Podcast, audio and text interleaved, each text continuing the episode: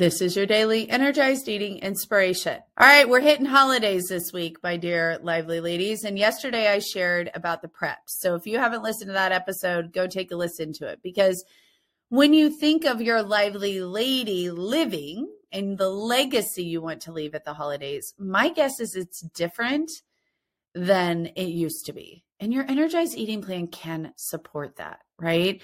How much time and effort and focus you have on food versus the company. And that we're going to talk about today. So we're right in holiday time. We got three big food heavy holidays in three months. Generally, by the way, there is essentially almost a holiday a month that is food focused. But I think these are three of the biggies, right? In America, we've pretty much succeeded at making all holidays food focused. Who are you kidding? Because we make everything food focused, right? And so let's talk about the actual holidays themselves. In our Lively Lady Club this month, we're doing holiday nourishment. We're talking about how we want to approach the holidays and creating plans for the year. So listen, if you're wanting to take me up on the VIP upgrade for the challenge, click the link in show notes and you can get in there. You can get in there. Yep, you heard me say it. You can get in there. This is our last shot for the year, by the way.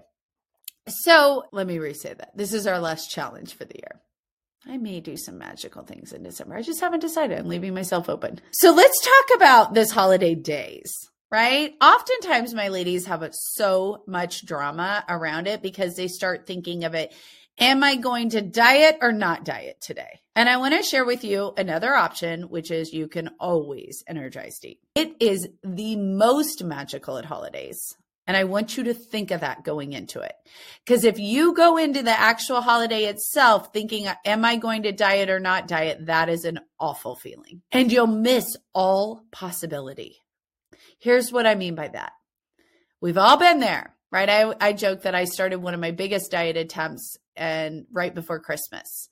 And the lady told me, I mean, our most successful dieters start this time of year because you have to be really motivated. And I was like, yeah, no crap. Thanks for sharing. Basically, that meant you have to be really miserable with yourself right now to want to start it. At least that's what I thought she meant. And it probably is what she meant because that's what diets mean. And no one wants to do that on a holiday day. No one does. No one does. Yet there are humans around you who are energized eating. I want to say that again.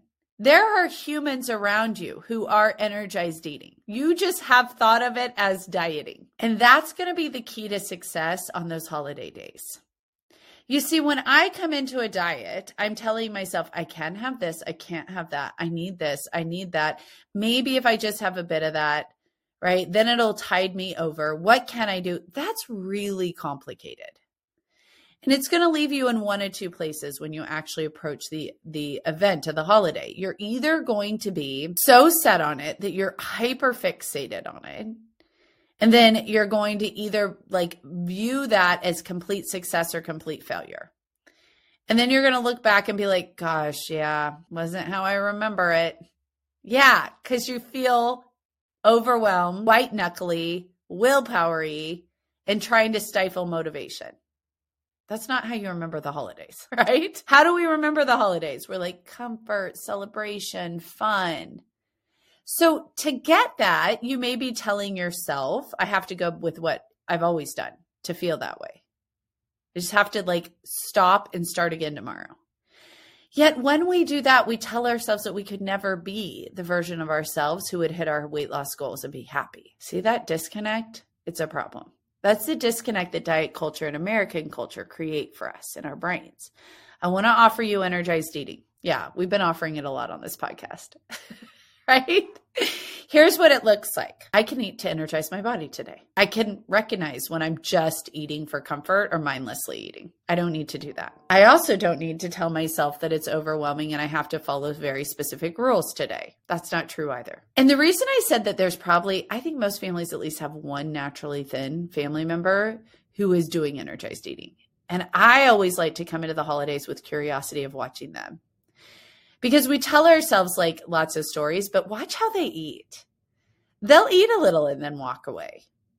Their minds aren't like in this huge debate on how much they should eat. They're like, oh, that was good. And also, it's not the whole reason I'm here or for my existence today, which is what I did for a long time, right? They are practicing energized eating. They're literally eating until they're energized and satisfied They're likely eating proteins and veggies on their plate. They may not be. You may think in your diet brain that they're eating more of the dessert than they should be to be as thin as they are.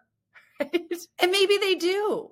But I'm going to tell you, their brains are not in this warped up mess that yours is about the holidays. So let's just free that. I want to just offer you the simplest solution. Think of the holiday as like if I was watching my child and leaving the legacy, or a young person in my life and leaving the legacy that I want to leave behind, how would I watch them eat with what has already been provided?